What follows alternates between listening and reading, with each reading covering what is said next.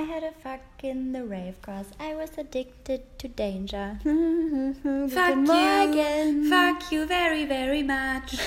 Äh, kann ich leider nicht mitsingen, deswegen. Ähm. wir sind super, mega doll auf Lily Allen klatschen geblieben, weil wir sowieso schon jedes Lily Allen Album immer verschlingen ja, ja, mit unseren Ohren. Und das Neue jetzt auch schon wieder. Da hast du mich ja wirklich zugebracht. Obwohl ne? ich das ja ein bisschen assi finde. Ich, würde jetzt, ich hätte jetzt immer behauptet vorher, das sei überhaupt nicht äh, meinem Musikgeschmack entsprechend, aber irgendwas macht die richtig. Die kriegt mich immer. Jedes die berührt Mal. mich. Ja, auch schon vor zehn Jahren weiß ich noch, wir sitzen in deiner WG und Lily Ellen mit Fuck You läuft. Ich ah. verbinde die schon stark mit dir.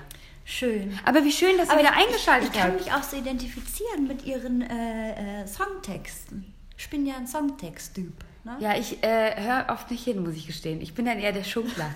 ja, ja. Und ich äh, habe ja auch früher, als ich noch kein Englisch konnte, habe ich ja auch mitgesungen und so singe ich die Lieder heute immer noch. Ne? Und das habe ich aber auch, wenn ich so alte Backstreet Boys Lieder mm. oder so singe, dann bin ich immer völlig mm. überrascht, wenn ich das dann heutzutage höre, was ich da alles raus, also was da was da keinen viel, Sinn macht, ja. Ja, und wie das dann äh, in, in, Wahrheit heißt. Ja. Das ist auch manchmal viel langweiliger. Coyote Ugly, das Lied.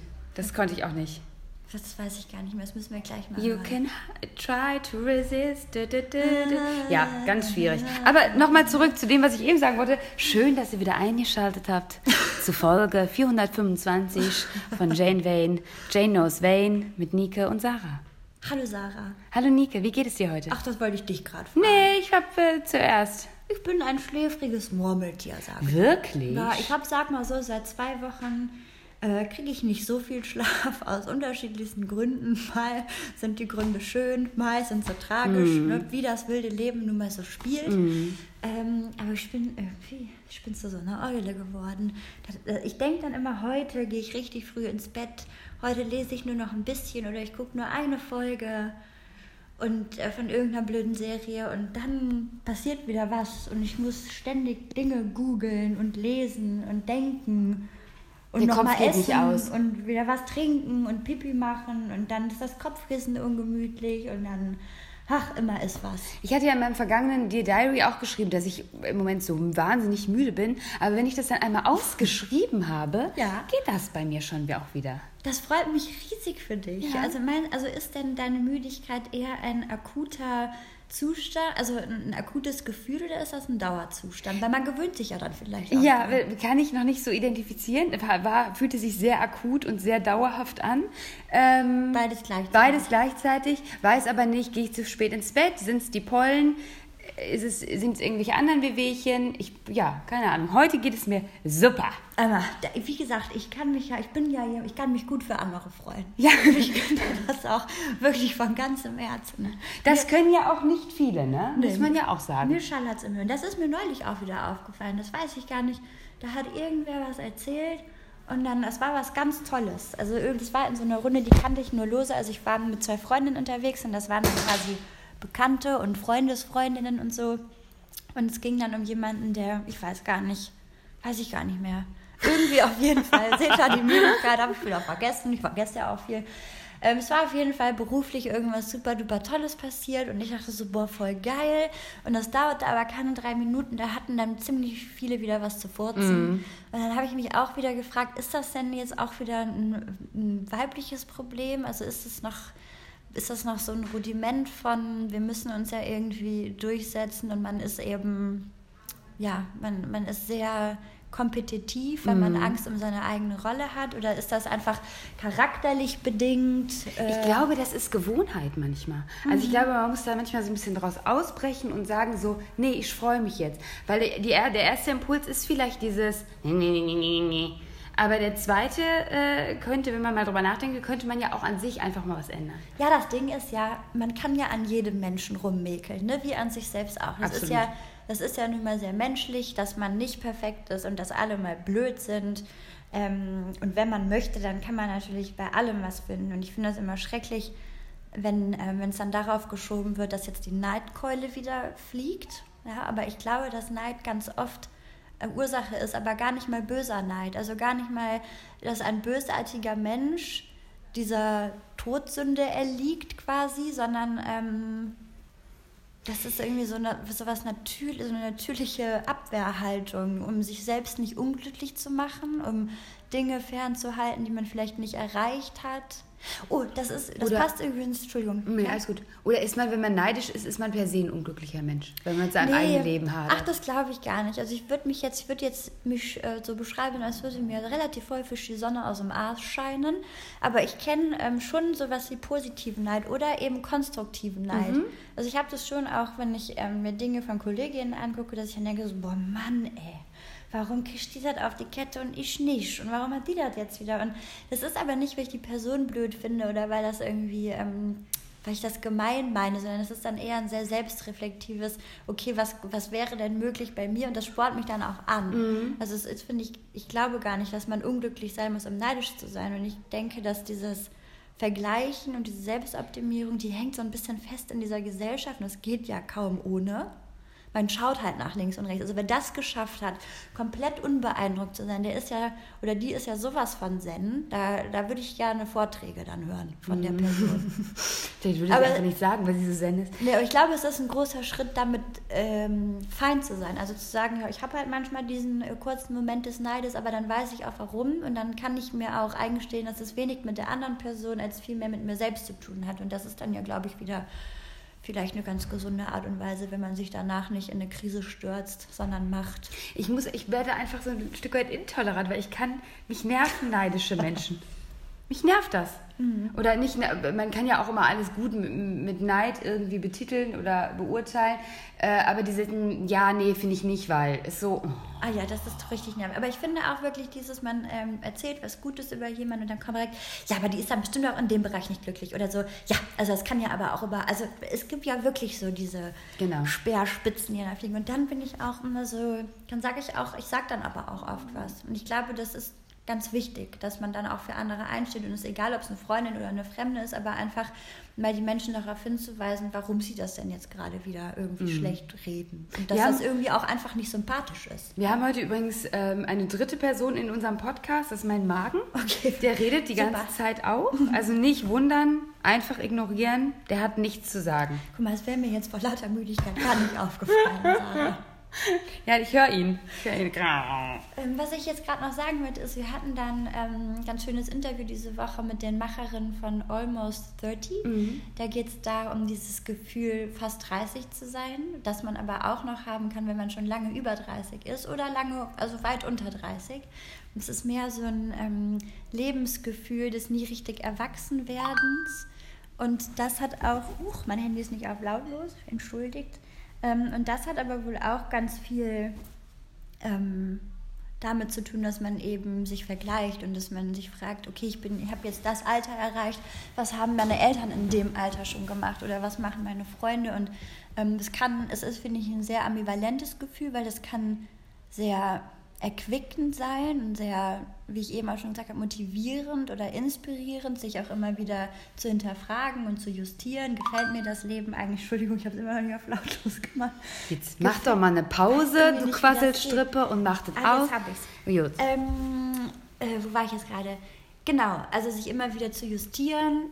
Ähm, das kann natürlich super gesund sein und es ist aber natürlich auch normal, dass es ein sehr abenteuerliches Gefühl ist oder eine abenteuerliche Lebensphase, die auch anstrengend ist, aber man wird eben für diese Anstrengung belohnt. Ja, die 30 steht halt einfach so wahnsinnig da oben, ne? Und irgendwie, wenn man 20 ist, denkt man schon an die 30. Wenn man noch in der Schule ist, denkt man, boah, 30-Jährige sind aber alt. Also die 30 ist irgendwie so eine sehr große, gewichtige Zahl. Total. Und ich glaube, deswegen haben ähm, diese Macherinnen sich das auch ausgedacht. Ähm, einfach quasi als Statement oder als Lebensgefühl, Almost 30 ist es quasi, also um quasi im Kollektiv zu sagen, wir sind nicht allein. Und es gibt ganz viele, die sich so fühlen, also per se nicht wirklich erwachsen, aber schon mal erwachsen, aber eben wir behalten uns das Kindliche und es ist okay, auch mal ähm, ins Schlingern zu geraten oder nicht mehr weiter zu wissen. Und deswegen ähm, gibt es da gerade auch ein Crowdfunding, das können wir auch nochmal verlinken, weil die haben ein ganz, ganz tolles Magazin entwickelt mit ganz vielen internationalen Autorinnen und Autorinnen auch, die gar nicht mal alle professionelle Schreiberlinge sind, sondern einfach Menschen, die sich mit dem Thema beschäftigen. Ähm, das, diese Aus, also die erste Ausgabe, die im September erscheinen soll, die ähm, dreht sich um das Thema Freundschaft. und wie man zum Beispiel auch Freundschaften weiterpflegen kann, wenn, wenn alle um einen herum auf einmal Kinder bekommen und Arbeit haben und ähm, viel isolierter sind und dann auf der anderen Seite aber natürlich vielleicht ist man ja auch selbst diese Person, die sich dieses Leben ausgesucht oder die jetzt in diesem Leben steckt mit Kindern und Arbeit und wie schaffe ich es dann selbst irgendwie trotzdem noch almost 30 zu bleiben und eben nicht super alt und eingerostet zu werden. Also ich finde das ein ganz, ganz wunderbares Projekt, mit dem ich mich ganz erste Sahne identifizieren kann, weil ich sehe mich immer irgendwie als total kindlicher Geist und als überhaupt nicht erwachsen. Und dann kommt, dann sagen dann immer Freunde oder Freundinnen so, sag mal, hast du eigentlich noch alle Zacken in der Krone? Du bist seit acht Jahren selbstständig, bist irgendwie mit 26 Mama geworden. Also was willst du denn eigentlich mehr? Das ist doch super erwachsen und verantwortungsbewusst. Und das ist dann aber wahrscheinlich genau diese Krux, dieses okay, ich habe das zwar alles, aber ich fühle mich ja mm. eigentlich mm. gar nicht so. Ich wollte dich gerade fragen, wie geht's dir denn mit der 30? Wir sind ja jetzt beide 30 und ich habe da ja immer, ich finde es mm. immer noch blöd tatsächlich. Ähm, das ist ganz lustig, weil du warst ja recht entspannt vorher. Mhm. Ähm, und jetzt sagst du, du findest es ein bisschen blöd, da würde mich auch noch interessieren, warum. Es gibt, es, gibt keine, es gibt gar nicht großartig dieses, diesen, diesen wahrlichen Grund. Ich finde diese 30 einfach A nicht schön. Mhm. Ich finde, das ist so, jetzt ist man 30, jetzt ist man halt nicht mehr in seinen Twins. Und das finde ich so, oh, das finde ich irgendwie, also wie, wie, wie die Macherin ähm, das schon auch irgendwie gesagt, gesagt haben, ich bin halt irgendwie gefühlt noch kindlich und ich bin noch äh, ähm, ja, keine Ahnung, verwirrt wie mit in meinen 20ern. Mhm. Aber ähm, ich bin jetzt 30. Ja, ich, ja aber ich, ähm, ich kann es total gut verstehen. Weil und weißt du, was ich noch schlimmer finde? Die 31, die finde ich auch ja, so hässlich. Ich weiß, ich, ich hatte ja vorher, vor meinem Geburtstag Panik, ne? weil mhm. ich sehe halt irgendwie nicht diese 30 geilen Jahre meines Lebens, die ich durchaus hatte, sondern ich sehe halt, diese 30 geilen Jahre sind dann vorbei, die mhm. kommen nie mehr wieder und mein Zeitkonto läuft ab. Ähm, und seit ich aber 30 bin, muss ich sagen, jetzt, ich, ich finde das voll geil. Ich ruhe jetzt so in mir und ich habe das Gefühl, ich stehe jetzt so ein bisschen über den Dicken und denke irgendwie so, ich bin da mehr so, ach, das ist jetzt auch wieder so ein dämlicher Vergleich, weil ich habe so ein Bridget Jones-Feeling. So ich bin jetzt 30, weißt du, und wenn das nicht so läuft, dann schmeiße ich mich in eine Tonne Eiscreme lasse ich mich voll laufen, weil das darf ich, weil ich bin erwachsen, ich kann das selbst entscheiden. Und über gewisse Dinge, da stehe ich halt einfach drüber, bin auch froh, dass ich manche Probleme nicht mehr habe. Dafür habe ich ganz andere Probleme. Also ich finde das bis jetzt sehr spannend einfach, da in dieses Gefühl reingeworfen zu werden, was mit dieser 30 äh, lauerte. Das kann's, ja, aber hätte ich nicht gedacht. Ich dachte, ich werde, werde noch ein paar Jahre jammern und jetzt ähm, haben sich aber auch Dinge verändert und auf einmal sieht mein Leben ganz anders aus als noch vor einem Monat oder so. Und jetzt habe ich so neue Lebensgeister in mir. Weil das, das war schon so teilweise, dass ich dachte, okay, das ist irgendwie so festgefahren, aber ich habe auch eigentlich voll Bock darauf, dass das festgefahren ist. Einfach mal so in sich zu ruhen. Aber jetzt haben sich Dinge geändert und die sind aber, die fühlen sich so schön an. Die fühlen sich äh, schon 30 an oder fühlen die sich 25 an? Nein, die fühlen sich auf der einen Seite 16 an. Mhm. Ähm, ich möchte jetzt auch wirklich nicht zu privat mhm. werden, aber die fühlen sich auf der einen Seite ähm, wie 16 an und auf der anderen Seite fühlen sie sich aber wie 30 an, weil ich das Gefühl habe, dass die Kinderkacke irgendwie außen mhm. vor mhm, bleibt. Mhm. Ähm, ja, ich weiß nicht, was ich weiß nicht, ja, wie, ich das jetzt, wie ich das jetzt umschreiben soll, aber es, ähm, ich hatte ja mal vor zu heiraten, ganz explizit und es gab auch schon ein Datum und ähm, ich kann eigentlich nur sagen, dass ein paar Dinge passiert sind, weswegen ich das nicht tue.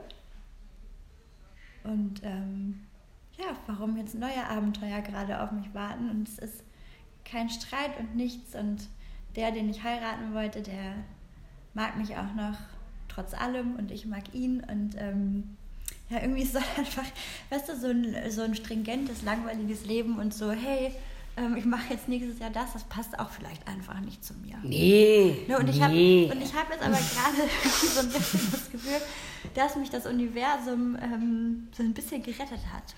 Das ist ja vielleicht auch nochmal ein ganz spannendes Thema, weil ich das auch ganz viel an ähm, Bekannten oder Freundinnen und Freunden sehe. Ähm, dieses Thema, sich selbst in Beziehungen zu verlieren und nicht mehr bei sich zu sein und dann irgendwie eines Tages aufzuwachen und sich zu fragen, vielleicht auch dann unter Druck, wie es jetzt bei mir zum Beispiel war, will ich das eigentlich alles und oder also passt dieser Mensch und reicht denn Liebe eigentlich aus und ist das das Leben, was ich mir wünsche? Und ich habe mir immer gesagt, ja, ja, ja, auf jeden Fall, auf jeden Fall.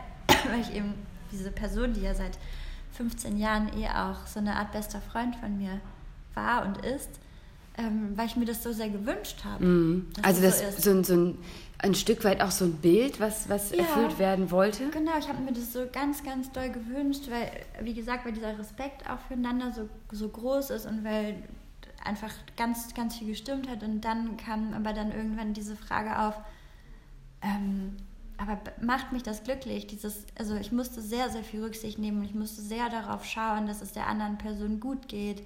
Und ähm, ich habe immer das Gefühl, ich bin so das Feuer, das brennt und ich muss immer Wärme irgendwie ausstrahlen und ich, aber ich, ich habe nie mal so eine lodernde Flamme, die mich mitnimmt oder ja. mir die Welt ja. zeigt. Ich glaube, das ist die beste Beschreibung dafür. Und jetzt ähm, sind ein paar Dinge passiert, die ich selber noch gar nicht so richtig greifen kann und die auch vielleicht zu gar nichts führen und vielleicht zu was Großem, aber ähm, es fühlt sich jetzt erstmal per se schön an und ich, also das will ich jetzt genießen und es ist ganz toll zu merken, dass man dann irgendwie doch wie Phönix aus der Asche emporsteigen kann. Und irgendwie dachte man vor ein paar Wochen, das Leben ist vorbei und man wird nie wieder glücklich und dann ist so ein kleiner Moment im Leben, in dem was Witziges passiert und dann ist das Leben auf links gestülpt und nicht schlechter, sondern anders und irgendwie vielleicht sogar ein bisschen besser noch. Und das finde ich sehr erstaunlich. Aber ich finde zum Beispiel auch da, ich habe das ja alles miterlebt und, oder ich erlebe das ja alles mit und ich finde da zum Beispiel muss ich dir ein Kompliment aussprechen, weil ich finde, du bist eine tolle Freundin. Also auch wenn du das jetzt vielleicht nicht verstehst, was ich meine, das, das erläutere ich dir jetzt kurz. Du bist... Ähm, du nimmst Dinge an und man kann dir Ratschläge geben, ohne dich irgendwie beeinflussen zu wollen, sondern man stellt Fragen und du reflektierst dich. Und ich hatte zwischendurch nämlich echt so ein bisschen gedacht, so, ey Mann, wo bist denn du? Komm, komm zurück, denk an dich, denk einfach mal an dich wieder. Und ich habe so das Gefühl, dass du dich da so ein bisschen gefunden hast, weißt du? Dass du da so ein bisschen mehr bei dir bist. Und das meinte ich mit gute Freundin, weil es gibt, ich habe auch ganz viele Freundinnen, denen spricht man Ratschläge aus und sie kommen halt auch überhaupt nicht an. Also da fühlt man sich selber als Freundin total blöd. Aber ich glaube, das ist ganz viele Schutzmechanismen. Ich hatte das ja die letzten fast drei Jahre, dass ich ganz viel in Schutz genommen habe und ganz viel Empathie in mir hatte mhm. und mein einer meiner besten Freunde hat gesagt, Nike, ey, unter deinen Schwingen hat auch jeder der Platz, ne? Und dann habe ich irgendwann gedacht, ja, das stimmt. Mhm. Aber ich kann nicht mehr, ich habe ich hab so große Schwingen nicht für alle. Ich muss ja auch noch ein bisschen fliegen können selber. Und ich kann mich immer da irgendwo drüber halten und gucken, dass die anderen nicht voll geregnet werden. Aber, ähm, und... Ja, was, ich bin ja auch schon da drunter. Ich habe keinen Platz mehr. Nein, und du, ähm, das ist, finde ich, so wichtig, so ganz viel mit Freundinnen und Freunden zu besprechen, weil manchmal sieht man Dinge nicht klar. Und ich glaube, das, was du mir, das, das was ich irgendwie mitgenommen habe, ist, du hast mich irgendwann mal gefragt, Nike, wer bist du denn und wofür stehst du? Erinner dich daran. Und du hast ganz viel dann von Feminismus gesprochen oder von diesem, du hast es nicht Feminismus genannt, aber eben für sich selbst einzustehen und sich auch was wert zu sein. Und das war so, ich bin nach Hause gegangen und ich dachte so, krass, Alter, ey, worüber schreibe ich denn die ganze Zeit? Was, wie kann man denn, wie kann man denn so selbstlos sein, dass es nicht mehr, auch ein Stück weit nicht mehr gesund ist? Und wie kann man so wenig auf sich achten? Und ähm, dann bin ich irgendwie ins Bett gegangen, bin am nächsten Morgen aufgewacht und dachte, nee, krass, das, hat, das war irgendwie so, so, mein Herz war zwar gebrochen, aber auch befreit. Mhm. Und da war auf einmal wieder ganz viel Energie und Bock Dinge zu tun und nicht mehr ausgebremst zu sein und wieder zu mir zu finden und einfach auch irgendwie sich zu sagen, so, nee, Mann, also keine Ahnung, ich habe mega viele Fehler und mit mir stimmt auch bestimmt irgendwie einiges nicht und man muss mich nicht toll finden, aber ich muss halt mit mir leben seit 30 Jahren und ich fühle mich ziemlich knorke. Und wenn halt irgendwie jemand nicht bereit ist, viel zurückzugeben. Und, aber darum geht es auch nicht mehr. Ich habe ja ganz viel zurückbekommen, aber einfach mit sich selbst so wenig im Reinen ist, mhm. dass man nie mal auch nur sowas planen kann wie einen Urlaub, weil es sein kann, dass, ne?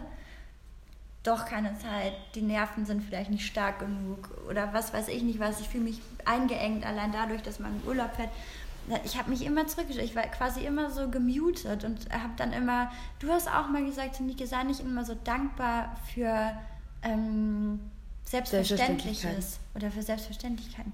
Und das ist auch so hängen geblieben, weil ich dachte so krass, ja, das kann ja eigentlich nicht wahr sein, dass ich mich über Dinge freue, die irgendwie andere Menschen in ihrem Beziehungsalltag einfach als normal und selbstverständlich ansehen, ein bestimmtes Commitment oder was weiß ich nicht, was nicht. Ich bin schon keine Kretze. Also ich bin überhaupt, ich bin selbst der Freiheitsliebende und ich bin jetzt gar nicht jemand, der alles immer zu zweit machen möchte oder so. Aber das war dann wirklich, dass ich dachte so, ja, sie hat recht. Und viele andere Freundinnen, die mir eine Stütze sind, auch gerade oder waren, hatten auch recht. Und das fühlt sich aber gerade so, so ein bisschen, als würde ich einen neuen Menschen kennenlernen, der ich aber selbst ja bin mhm. und den ich mal ganz kurz vergessen hatte, weil ich aber halt auch ein ganz großes Herz habe und auch ähm, tendenziell optimistisch und immer meine, da ist noch Hoffnung und das wird schon alles. Ja. Und ähm, das kann auch sein, das hätte auch sein können, aber ich habe dann irgendwann einfach gesagt, nee, ich möchte das nicht mehr versuchen weil ich glaube, dann irgendwann ist auch so ein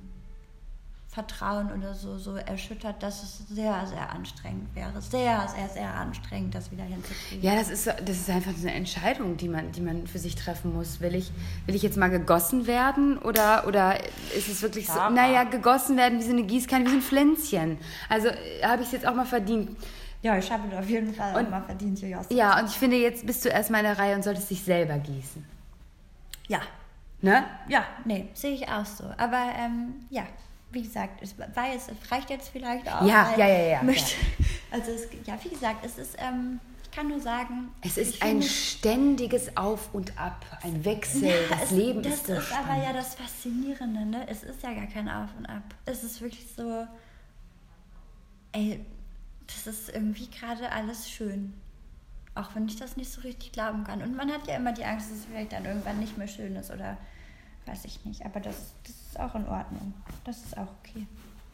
Sag mal, aber ähm, wo wir jetzt eh bei diesem Beziehungsklamauk äh, sind. Ja. Ich, hab, äh, ich lese natürlich auch deine Artikel.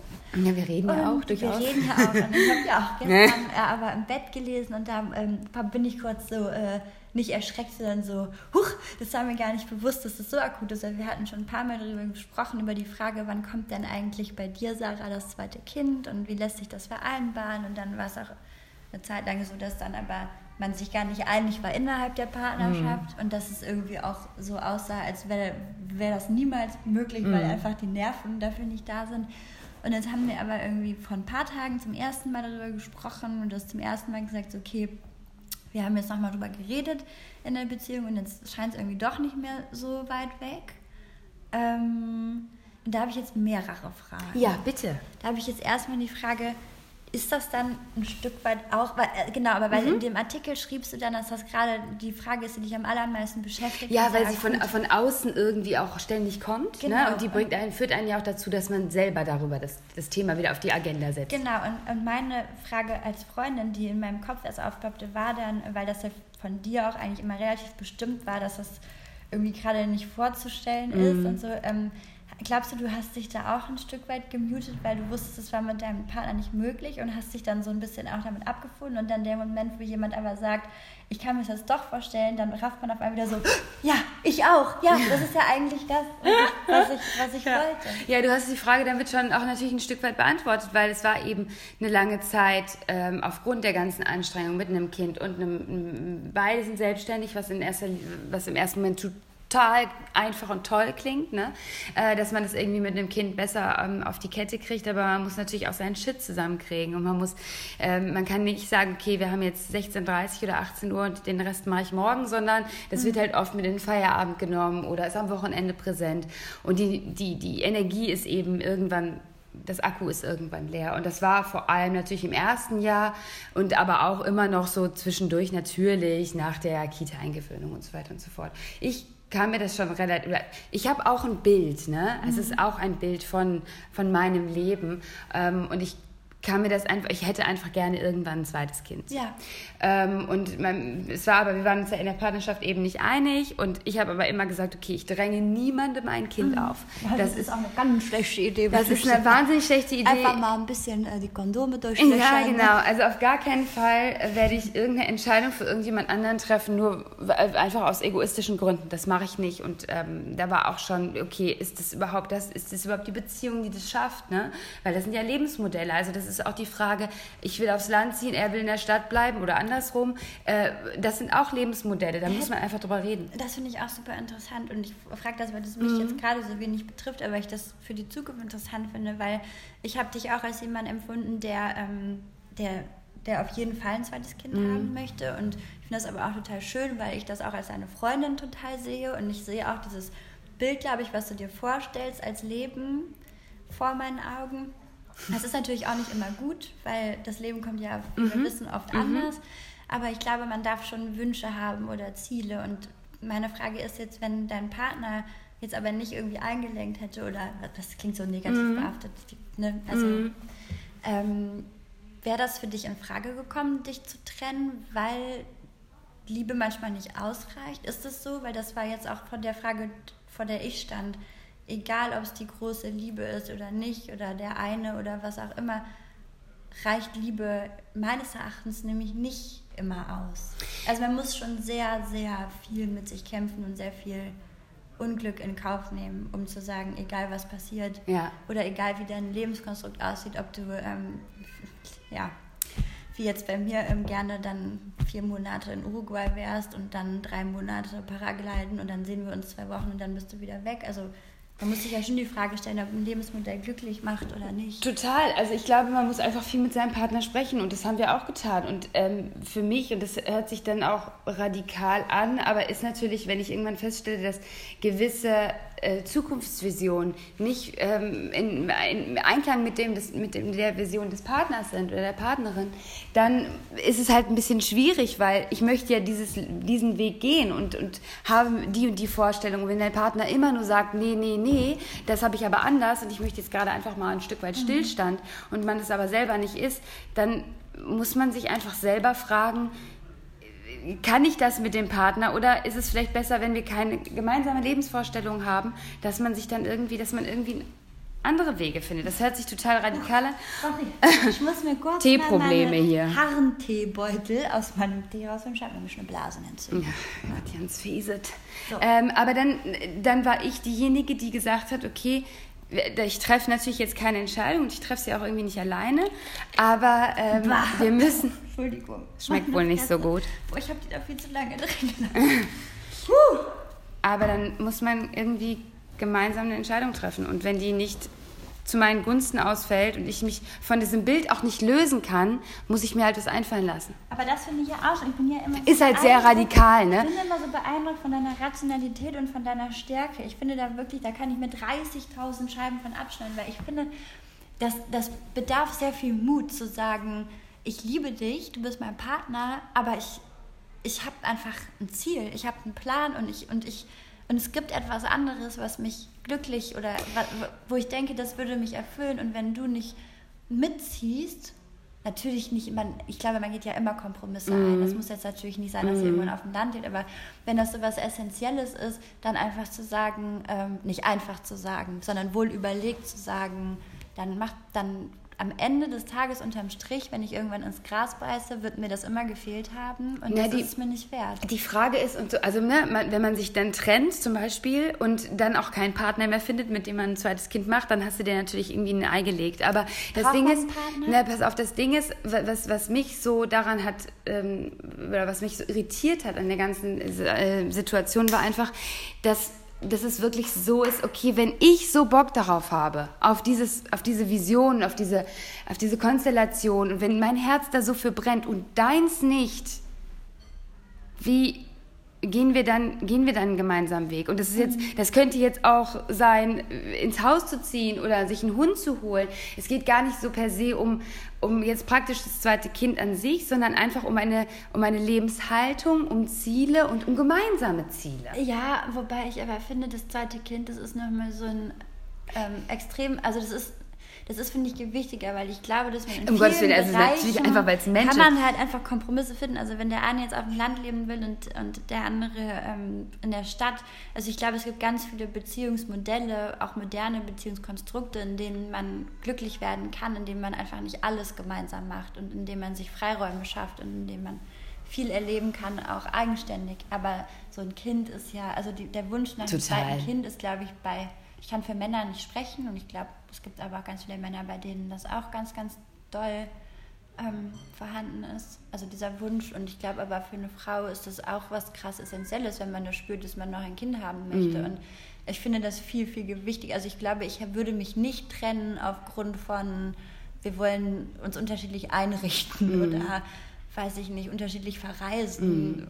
Keine Ahnung, da muss man einfach sagen, so ja, keine, mein Partner hat keinen Bock auf Cluburlaub oder was weiß ich nicht, was dann mache ich dann mit meinen Freunden. Mhm.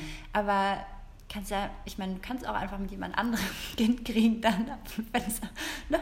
kann man ja auch reden, Total, aber es ist natürlich nicht so. Nein, und mein, mein, mein, Partner hatte auch wirklich gute Argumente. Ne? Also er hat einfach gesagt, Sarah, ich will dich nicht verlieren, weil ähm, ein zweites Kind bedeutet nochmal echt ist echt eine Nummer für eine Beziehung mhm. und ich will dich einfach nicht verlieren und du bist mir einfach wichtiger. Und das ist natürlich auch so, okay, was läuft denn gerade bei mir? Formuliert, hat er, ja, und ich äh, verstehe das auch total. Das bringt mich natürlich auch zum Rütteln. Und ich bin dann einfach die Trotzige, die sagt, ja, aber trotzdem. Man kann es nicht jetzt auch sagen, ja, voll geil und wir schaffen das zusammen. Weil alleine schaffe ich es definitiv nicht und will ich auch nicht. Ich bin mhm. ja auch ähm, äh, in Anführungsstrichen nur bei meiner Mama aufgewachsen und ich wollte immer, dass meine Kinder auch einen ganz tollen Papa haben, der wirklich die ganze Zeit irgendwie dabei ist. Ähm, nicht auf Biegen und Brechen, um Gottes Willen. Aber, ähm, und auch wenn man sich trennt so, dann funktioniert das natürlich auch. Aber ein Vater, der einfach, der einfach Bock hat. Mhm. Ne? Und das ist so, das ist halt ein innigster Wunsch ein Stück weit. Aber, das muss ich so ehrlich, muss ich sein, ich sehe das nicht. Also ich sehe das nicht. Es ja, aber Ganz du weißt genau. noch nicht so richtig wie. Ganz genau. Also das ist wirklich, das ist so, äh, keine Ahnung wie das funktionieren soll. Weil ich habe ja auch noch einen Anspruch an mein eigenes Leben und an meinen Job und an mein, ähm, ne? also da ist es schon ein, ein innerer Konflikt mhm. von dem Bild und der Realität.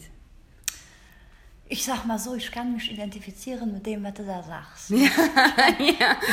Ich, ich, mir ist ja noch mal mehr Kuddelmuddel, ne? Also ich äh, möchte da jetzt gar nicht noch mal drüber sprechen, aber ich habe mich ja auch schon mal gegen ein zweites Kind entschieden aus meiner Situation raus. Es ist einerseits gesundheitlich bedingt, tatsächlich. Ich weiß, ähm, bei mir war es auch so, ich war noch nicht mal 30 und hatte schon ein Kind von jemandem, mit dem ich nicht mehr zusammen bin und dachte, okay, bei dem Hallo-Dreh ist die Wahrscheinlichkeit hoch, dass ich dann in zwei Jahren zwei Kinder habe von zwei verschiedenen Männern, bevor ich 30 bin. Äh, das ist auch cool. Ne?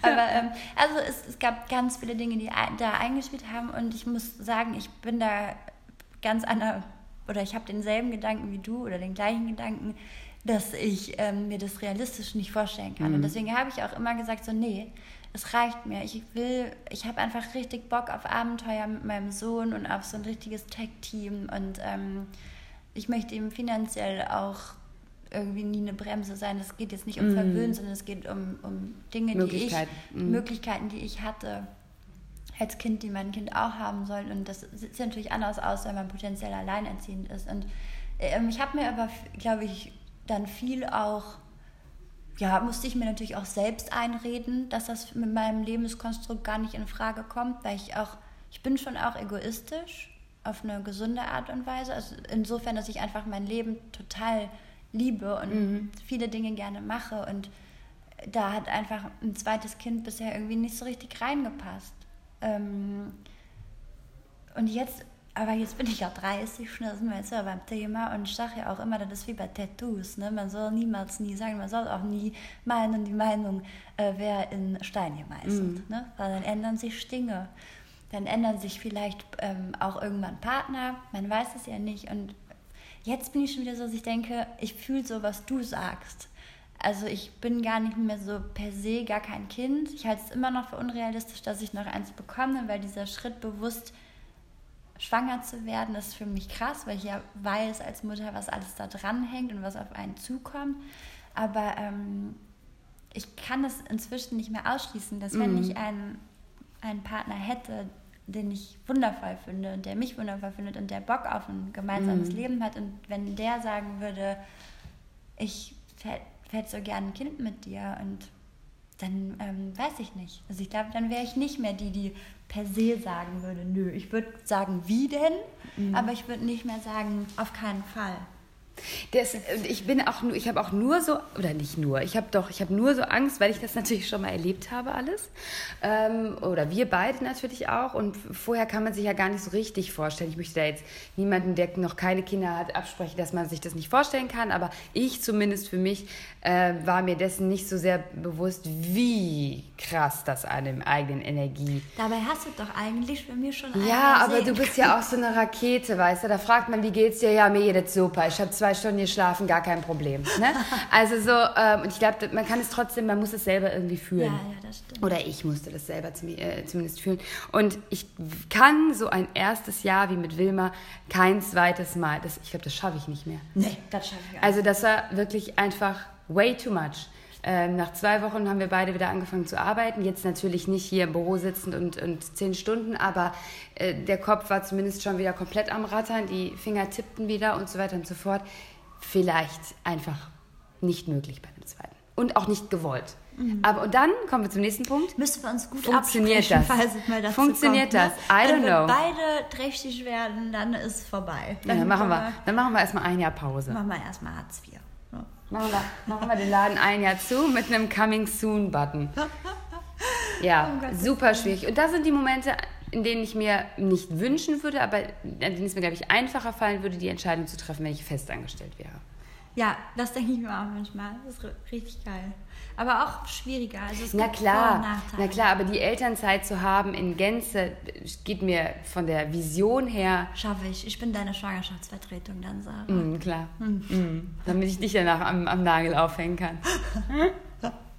Ja, wir schaffen das schon. Wir schaffen das Ja, schon. also es Seid ist auch ihr- einfach noch nicht ihr- akut, es ist einfach nur der Gedanke ist Seid ihr gepflanzt. gewiss, der Moment, wo du mir ein Instagram, nee, äh, ein äh, WhatsApp-Bild von einem Teststreifen, der positiv ist, schickst, flippe ich aus und wir schaffen das alles. Wir kriegen das hin, Sarah. Also nochmal ganz kurz, keine Sorge, Puls, Pulse könnten wir, können wir da runterfahren. Es ist wirklich noch nicht geplant, aber man redet einfach ein drüber. Und- Knöspchen, Genau, ein- und das, ist, das geht mir sowieso gut rein in unserer Beziehung, ähm, dass einfach alles In auf den Tisch geht. oder? In meiner Beziehung. Na toll. Ähm, Ich das alles immer auf den-. Ja, Nike, wir können das nicht mehr. Wir müssen einen Riegel vorschieben. mal, vielleicht du einfach eine Alters-WG. Ne? Das können wir ja später immer noch überlegen. Noch ist es nicht so weit. Du bist ja erst 30. Richtig. Nein, aber ähm, damit jetzt nicht irgendwie die Gerüchteküche brödelt, br- brödelt, brodelt, ähm, das ist einfach nur, wir reden einfach nur, mein Partner und ich. Finde ich gut. Ähm, ähm, apropos äh, ähm, Reden und Jane Wayne, wir Ja. haben ja tatsächlich auch äh, ganz viele Leserinnen, äh, Hörerinnenfragen bekommen. Ja, danke für euer Feedback. Und ich muss sagen, also da ging es ja auch, also auch teilweise per Mail und so, da ging es auch äh, zuweilen ins Eingemachte. Und ähm, da will jetzt mal die ähm, erste Frage an dich. Sarah, gibt es feministischen Konsum? Ich glaube, es gibt ihn, aber er ist, der ist sehr verbunden mit sehr nachhaltigem Leben, extrem nachhaltigem Leben.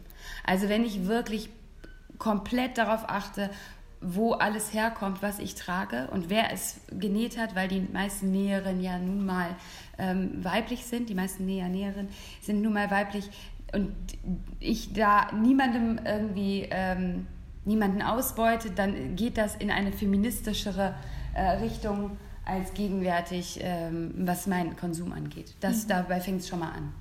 Ich muss ganz ehrlich zugeben, ich bin ja ein großer Fan davon zuzugeben, wenn man auch von gewissen Dingen keine Ahnung hat. Ähm, und das ist ein Thema, ich würde nicht sagen, dass ich da gar keine Ahnung von habe per se, aber es ist eins, das mein Gehirn zerknotet. Quasi schon seit es Jane Wayne gibt. Ähm, und ich finde die Frage überhaupt nicht leicht zu beantworten. Ich weiß, dass ich viele Dinge verwerflich finde, im ersten Moment, im zweiten Moment finde ich aber auch wieder Gutes daran. Also dieses ganze Femvertising, wie man es nennt, also was Monkey ja auch viel betreibt oder ähm, H&M-Kampagnen, ne? da wird ja immer gern drauf rumgeritten, dass man eben so von Empowerment spricht und irgendwie ähm, pro Perioden Slips oder was weiß ich nicht was rausbringt. Die Kommerzialisierung Das des ist natürlich, das ist natürlich eine krasse Kommerzi Kommerzialisierung und ähm, im Hinblick auf die Produktionsweisen falsch. Auf der anderen Seite Ist es halt- ist diese Ansicht, also ich glaube per se feministischen Konsum, wie wir den hier leben, leben in der Gesellschaft, in der wir uns bewegen, gibt es nicht. Aber ich finde, es gibt, ähm, es gibt guten Konsum vielleicht oder besseren, nicht guten Konsum, sondern besseren Konsum und es gibt Kampagnen, die ich schon für wichtig halte. Und da muss ich sagen, da bin ich sehr offen. Also ich finde T-Shirts, auf denen Feminist steht, von HM furchtbar und ich würde sie auch nicht tragen, aber es ist sehr hochnäsig, finde ich, das per se zu verteufeln. Denn wir befinden uns natürlich in einem in einem Elfenbeinturm. Ne? Das ist schon wieder diese Thematik, was ist denn Realfeminismus mhm. und was betrachten wir aus einer sehr akademischen Denkweise und auch aus einer sehr privilegierten Denkweise heraus. Weil um bewusst und nachhaltig konsumieren zu können oder auch zum Beispiel I plus M ist immer ein gutes Beispiel. Das ist ja. wirklich, da würde ich sagen, ja. das grenzt ja. schon an, an feministischen Konsum, weil die wirklich alles richtig machen, gefühlt, was man richtig machen kann, was Produktionsweisen angeht, was Inhaltsstoffe angeht, was die Message angeht. Ähm, aber das kann sich einfach nicht jeder leisten. Und es gibt eben ganz viele Menschen, die haben einen ganz anderen Zugriff auf Bildung. Und ich glaube, dass die nicht mit dem Thema Feminismus oder Empowerment oder Body Positivity oder was es da alles gerade gibt, in Berührung kommen würden, wenn nicht diese Konzerne, ähm, da winkt schon wieder jemand, mhm. wenn nicht diese Konzerne dafür sensibilisieren. Also wenn sie das nicht thematisieren würden. Ja, total. Die, Entschuldigung.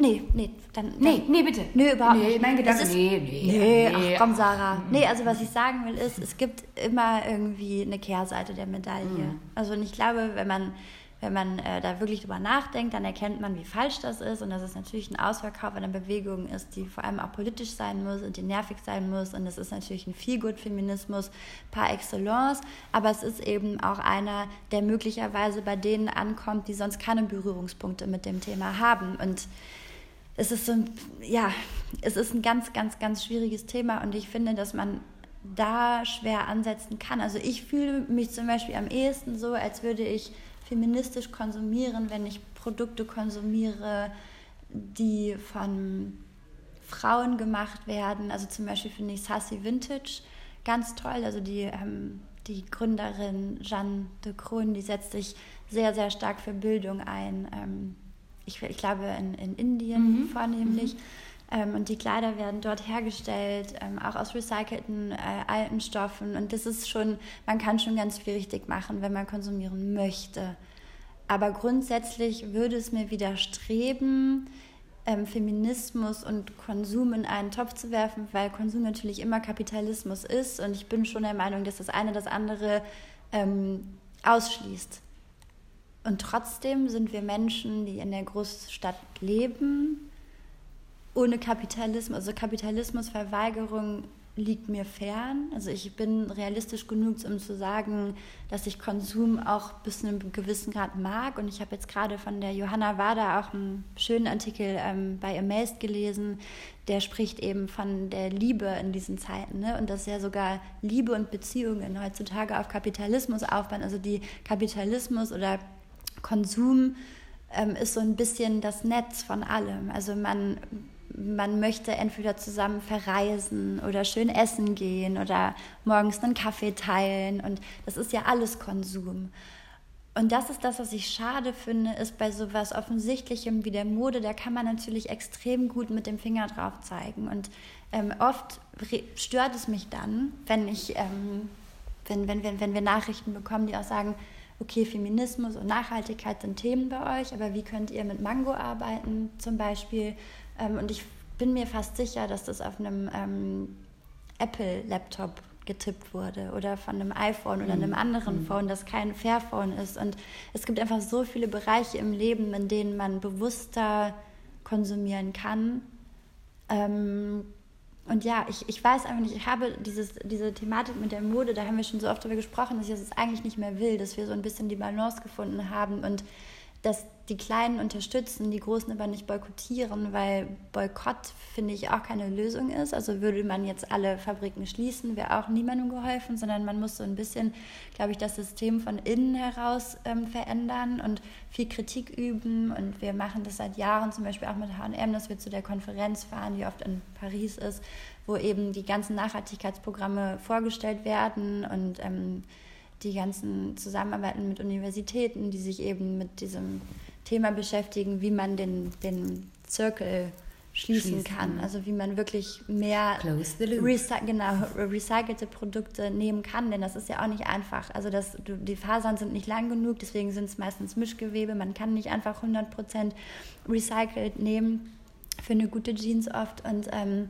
das finde ich ganz interessant, dass bei diesen ähm, inneren Runden quasi man ganz viel Druck ausüben kann und eben auch sagen kann, das geht nicht. Und die meisten von diesen Konzernen haben Programme, die so bis 2030 etwa vorsehen, sich komplett einmal umgekrempelt zu haben. Aber das ist natürlich ein Prozess, der nur Stück für Stück abläuft. Und es gibt auch viele Unternehmen, die schon mehr versucht haben, was Mindestlöhne angeht. Und das funktioniert aber einfach schlecht, weil eigentlich die Politik und die jeweiligen Regierungen eingreifen müssten. Also du kannst nicht zum Beispiel in einer Fabrik, es gibt ja nicht die HM-Fabrik, sondern da produzieren ganz viele Labels und du kannst nicht sagen, okay, diese Näherinnen bekommen mehr und diese bekommen weniger, weil die arbeiten für was anderes. Das hat man ausprobiert, das hat, es ist kläglich gescheitert, weil es natürlich auch eine Ungerechtigkeit untereinander dann ist. Und da müsste es eigentlich viel mehr ja, Reglements geben und ähm, weltweite Initiativen, die da einen Finger drauf haben. Was nicht bedeutet, dass man wegschauen muss. Aber ich finde grundsätzlich muss man so ehrlich zu sich sein, ähm, bin ich Teil des Kapitalismus oder nicht? Verurteile ich Konsum oder nicht? Und wenn ich realistisch bin und ich merke, ich konsumiere eigentlich den ganzen Tag, so wie so eigentlich jeder Mensch in der westlichen Welt, dann mache ich es so, dass so wenig Menschen wie möglich ähm, einen Schaden davon tragen. Und trotzdem sind wir wieder beim Budget. Es gibt Menschen, da reden wir noch nicht mal von HM oder Mango, da ist selbst das zu teuer. Und wie soll ich die verurteilen? Wie soll ich sagen, du kaufst bei Kick oder Family, du zerstörst unsere Welt? Also das ist natürlich einfach ein System, was lange herangezüchtet wurde von unserer Elterngeneration und wir müssen es jetzt quasi ausbaden. Es ist natürlich so, dass, dass, man, dass man Unternehmen wie, wie Monkey und Co., die feministische Kampagnen ähm, sich auf die Fahnen schreibt, man kann sagen, hey, super, toller erster Schritt. Man kann aber auch gleichzeitig natürlich sagen, das ist super scheinheilig, weil das ist nur vordergründig. Und ich muss dir da einfach beipflichten, weil ich finde tatsächlich, dass sie Themen auf eine Agenda setzen, indem sie politisch, politischer werden. Und das ist alles ein Schritt für Schritt Ding. Ähm, und ich glaube aber, dass in den letzten, gerade in den letzten Jahren ähm, echt noch mal einiges passiert ist, weil dieser Nachhaltigkeitsgedanke eben gepflanzt wurde.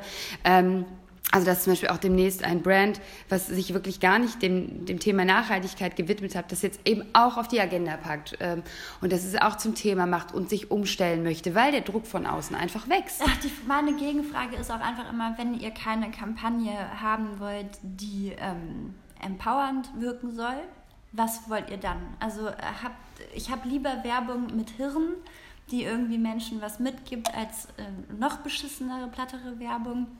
Ähm, ich finde nur, dass man Feminismus einfach als, als Beschreibung dafür ausklammern muss. Also feministisch, feministische Werbung, das ist für mich so.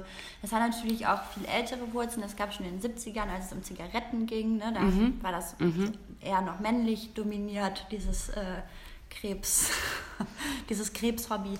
Aber ähm, ja, da gab es viele Kampagnen, die eben dann nur Frauen ansprechen sollten, nach dem Motto, ihr habt schon so viel erreicht, jetzt nehmt euch auch noch den Glimmstempel mhm, und erobert ihn.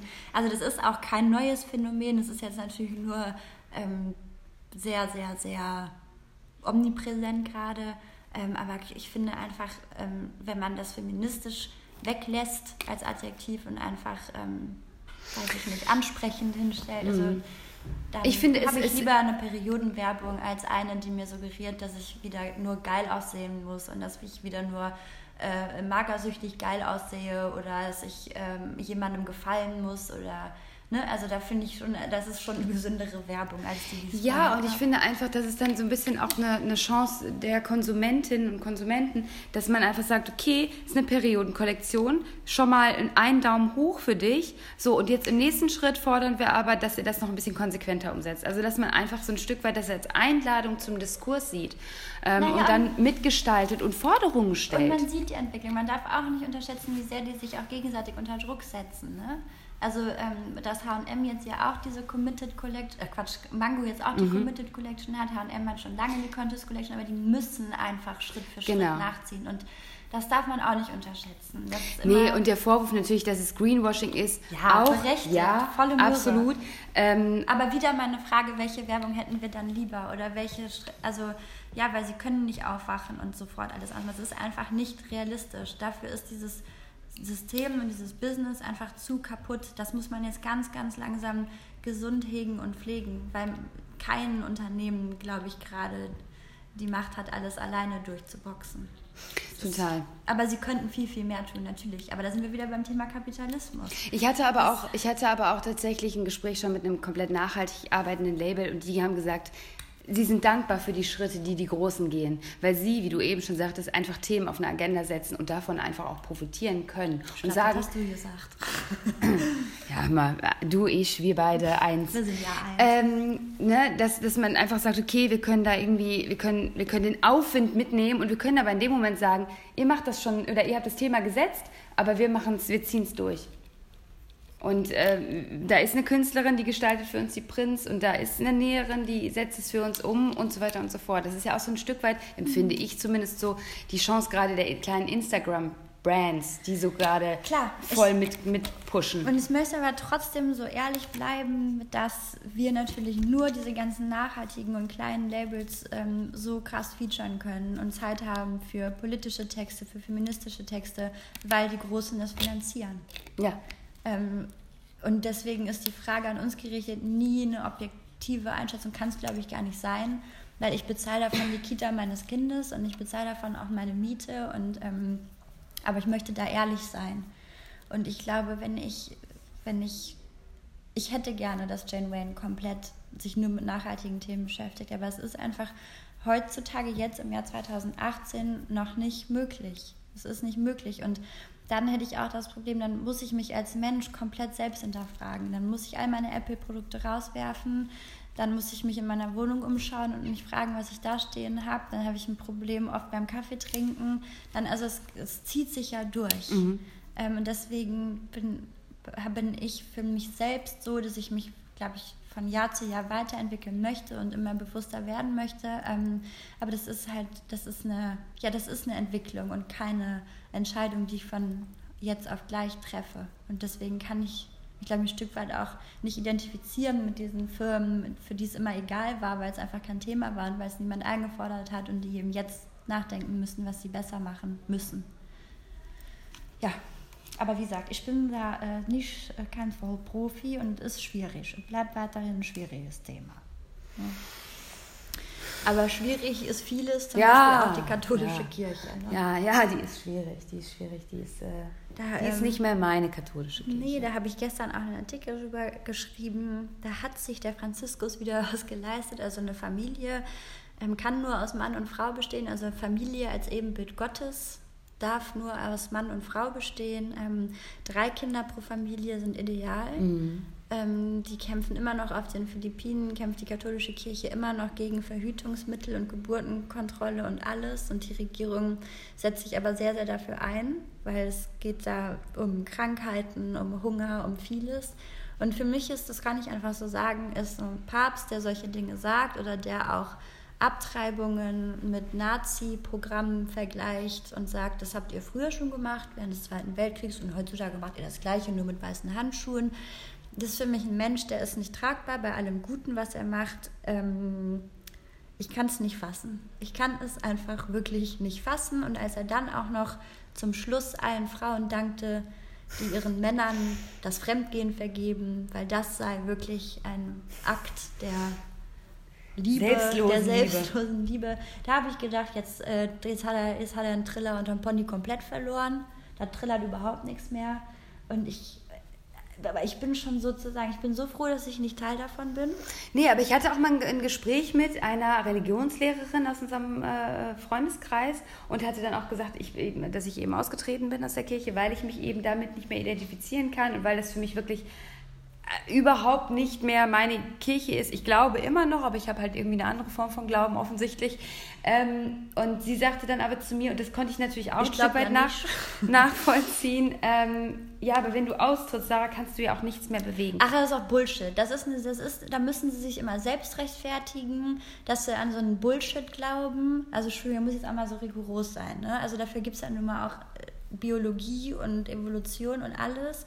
Also Entschuldigung, bestimmt gab es irgendeinen Jesus, aber das ist, das ist für mich das, die größte Sekte der Welt. So ein scheiß Hirngespinst. Im Jahr 2018, dass man da immer noch, ne, dass meine Mutter immer noch glaubt, dass irgendwer übers Wasser gelaufen ist. Da kriege ich wirklich, also im übertragenen Sinne. Also darum ging es jetzt wirklich nicht, sondern wirklich Nein. was bewegen und zu sagen, okay, ja, natürlich das, ist das die Geschichten aus der Vergangenheit. Ehrlich, das ist doch Bullleserei. Wenn mir Leute sagen, ja, aber dann veränder das, also weißt du, jetzt in unserem Job, da kann ich das machen. Da kann ich sagen, ich setze mich jetzt mit den Pappenheimern hier an den Tisch und sage, okay, das ist die Meinung unserer Leserinnen, die finden das nicht geil, die fangen wirklich an, weniger zu konsumieren. Wir sehen das an den Klicks so, ihr müsst halt was machen. Die ganze Welt übt Druck auf was aus. Aber weil ein doofer Katholik oder eine blöde Katholikin in der Kirche bleibt, was machst du denn? Was machst du denn, wenn du in der Kirche bist? Stellst du dich vorne an den Altar nee, und malst die Hostien rosa an mit Regenbogen und schreist Gay Pride oder was? Ich bin ja auch, weil ich keine Lösung dafür habe, einfach ausgetreten. Ja, ja. ich möchte das einfach nicht. Ich finde das einfach, Religion bringt auf der ganzen Welt nur Krieg ja, und Tod ja. und Unheil. Diese ganze Scheiße, die geht mir so auf den Sack. Soll halt jeder glauben, was er will, ne? Aber zu Hause, im Wohnzimmer oder unter einem Baum oder auf einer Wiese. Aber nicht in so Prunkbauten mit, mit so Adventskränzen. Jedes Mal, ich bin ja meiner Mutter zuliebe dieses Jahr nochmal in die Christmesse gegangen, ne? Hab ja, ich gedacht, da habe ich gedacht, Ey, ganz ehrlich, dieser Adventskranz, ne, der hat bestimmt einen Taui gekostet, dieses fette Teil. Könnt ihr das vielleicht irgendwo reinstecken, wo es irgendwas nützt, statt dass hier jetzt schon wieder irgendwas Schönes in dieser sowieso schon güldenen Kirche hängt?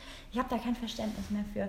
Und sich hinter so eine kapitalistische Institution zu stellen, ja, die aus Blutgeld erschaffen wurde und die ihren ganzen Reichtum nur aus krummen Geschäften zieht, da, da, da frage ich mich, was mit dem aufgeklärten, gebildeten Menschen geworden ist. Dass man da, sei doch katholisch im Herzen, sei doch gläubig, glaub an alles, glaub daran, dass da ein dicker alter Mann in den Wolken sitzt oder meinetwegen auch, dass Gott in allem ist. Aber mach das doch ohne so homophobe, menschenverachtende. Ja. Ja, das ist halt. Das ist, Geistliche ja, zu unterstützen. Ja die sich da in ihrem scheiß Vatikan einen darauf runterholen, dass sie in ihrem Prunk leben und ihre Praderschuhe tragen können. Nee. Schon. Punkt, Ende, aus. Ich liebe trotzdem alle Katholiken und Katholikinnen und ich bin da auch, ich weiß, ein bisschen war jetzt ein Outbreak meinerseits, es tut mir total leid, weil ich kann das auch verstehen, dass man gläubig ist, ja. Ist jetzt nicht so, als würde ich jetzt jeden Menschen zum Atheisten Nike, die Werte, umformen wollen. Die Werte für Familie, ja, die sind bei dir komplett flöten gegangen. Ja, Guck dich ja doch an. Kann man ja AfD wählen zum Beispiel. Ja, wenn man da sehr christlich ist, dann kann man zum Beispiel sich mit dem Söder zusammentun, dann kann man CSU wählen oder AfD, die sorgen auch dafür, dass sich nichts ändert an diesem Ich wollte jetzt auch für dich dich über der Tür schon noch ein Kreuzchen auf. Nee, bitte eine goldene Brezel. Lieber eine goldene Brezel, dass ich immer an die Werte erinnert werde. Heimat. Naja, aber ihr wisst, ich hoffe, ihr wisst, was ich meine. Und ähm, ich hoffe auch, wenn jetzt ähm, katholisch hier. Ich bin ja so ein, so ein kultureller Wurstsalat, auch in meinem Gehirn. Ich, also, wenn aber jetzt einer wirklich katholisch ist und sich jetzt angegriffen fühlt, so meine ich das nicht. Ich meine nicht diesen, das, das an sich ich meine, gut, ich meine das schon so, dass ich das komisch finde, wenn Leute gewisse Dinge glauben, die jemand aufgeschrieben hat als Geschichte, aber trotzdem, ich, ich verurteile das nicht, gläubig zu sein. Nur, ich verurteile das wirklich, Kirchensteuer zu zahlen an so einen Drecksverein. Ja, die kümmern sich auch um Arme, aber da gibt es viele andere Organisationen, die das auch tun. Da kann man denen den gleichen Betrag einfach auch immer pro Quartal überweisen. Da hat man, glaube ich, mehr getan, als Hostien zu kaufen. So, ja. Ja, nee, ich habe dem jetzt auch nicht mehr retten. Nee, ich habe ich hab, ich hab, äh, nee, ich, ich, ich habe dem auch nichts mehr hinzuzufügen. Ich sehe das ja ganz genauso. Ich, wie gesagt, ich bin, äh, wir sind ja schon mal aus der falschen Kirche ausgetreten. Wir hatten ja schon vor Jahren den, den Drang, äh, aus der Kirche auszutreten und haben nicht aufs Zettelchen geachtet und sind aus der Evangelischen ausgetreten, obwohl wir gar nicht in der Evangelischen waren. Mussten dann nochmal irgendwie, bis wir unseren Po wieder ins Amtsgericht geschleppt haben, vergingen noch mal weitere zwei Jahre und wir sind dann aus der richtigen Kirche ausgetreten. Und das war wirklich eine gute Entscheidung für mich. Und für dich offensichtlich ja auch. Deswegen habe ich da nichts, dem habe ich nichts mehr hinzuzufügen. Ja, ist ja auch egal, welche Kirche, also ob es die katholische ist oder irgendeine. Ich, ich weigere mich einfach. Aber ja, ich bin auch froh, dass ich nicht Teil der katholischen Kirche bin. Da bin ich ganz besonders froh. Und mit Protestanten kenne ich mich gar nicht aus. Naja, Sarah. Emotional war es nochmal am Ende. emotional und schön Ich glaube, dir. weißt du was, ich glaube, das Gute ist, jetzt bist du wach. Ich bin jetzt wirklich wieder wach. Es liegt auch ein bisschen an diesem widerlichen Harntee aus der Apotheke. Der ist wirklich. Ich habe mir den in eine große äh, Flasche gefüllt, abgegossen, damit ich jetzt auch mal so einen Liter leer mache und das fällt mir schwer. Ob ex. Es schmeckt ein bisschen so, als würde ich gleich Halluzinationen bekommen. Ja, daran möchte ich euch jetzt wirklich ungern teilhaben lassen. ähm, das spare ich mir für mich alleine auf. Ähm, mein Magen ist auch schon still, den hast du auch schon tot geredet. Super, super. Ne? Nee, habe ich gern gemacht. Das ist gar kein. Ja, super, super, danke dir. Äh, danke für euch fürs Zuhören. Danke. Bis, bald. Nächste Woche. Tschüss.